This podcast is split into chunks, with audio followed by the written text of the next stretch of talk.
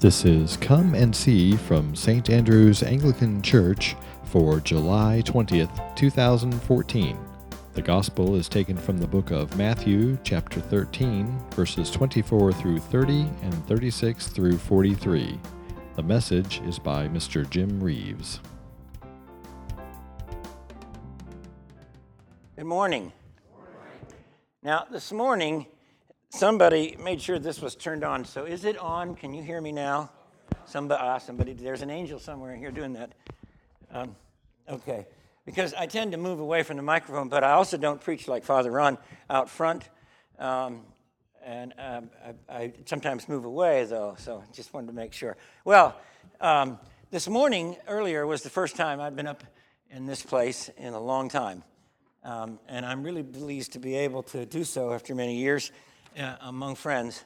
Um, how I got here is wrapped up with the sermon this morning.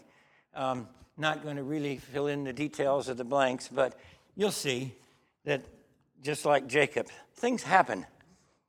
Now, it's, been my uh, uh, way uh, when I preached in the past to read the text that I'm preaching from uh, myself before I begin, so I'd like to read you the passage from Genesis again this morning. Little different version, but same text. Jacob left Beersheba and went toward Haran, and he came to a certain place.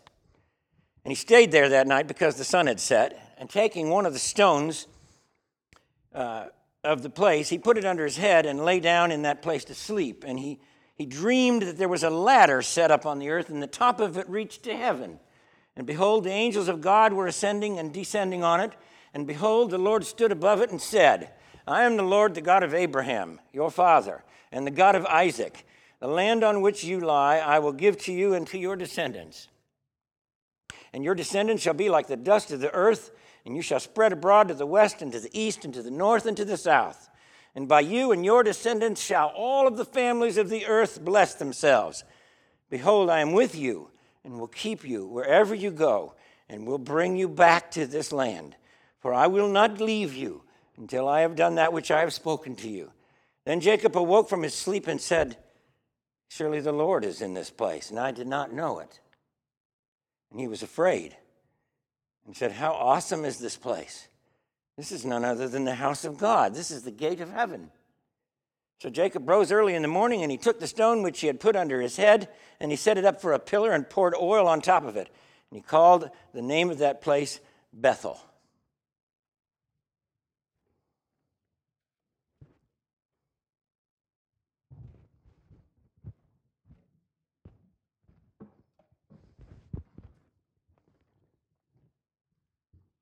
There's an old riddle that goes like this What is the story I behold when I shut my eyes? And what is the story I speak when I close my mouth?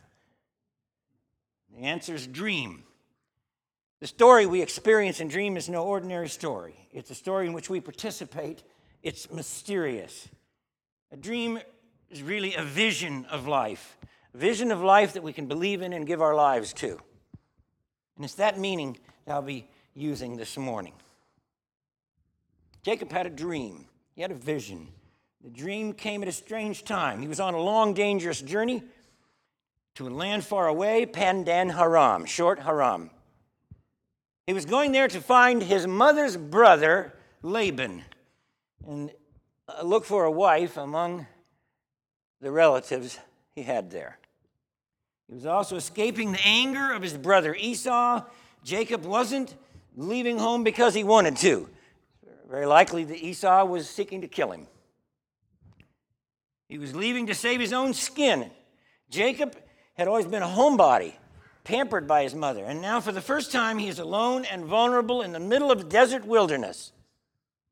And exhausted after walking many miles and frightened, he makes a place in the sand to sleep away the cold night hours, and he finds a rock to serve as a pillow uh, and maybe a weapon as well.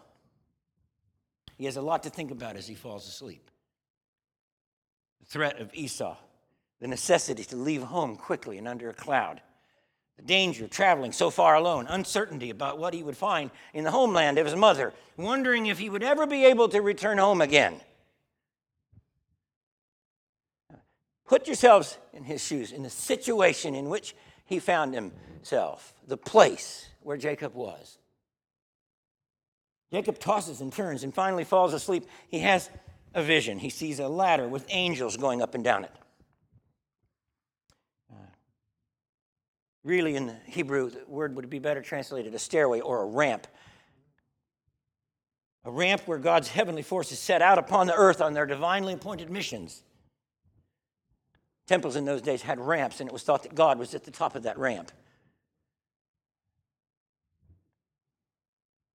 Alone in the desert, he has this vision of a sort of gateway from heaven to earth, and he discovers that he is not alone.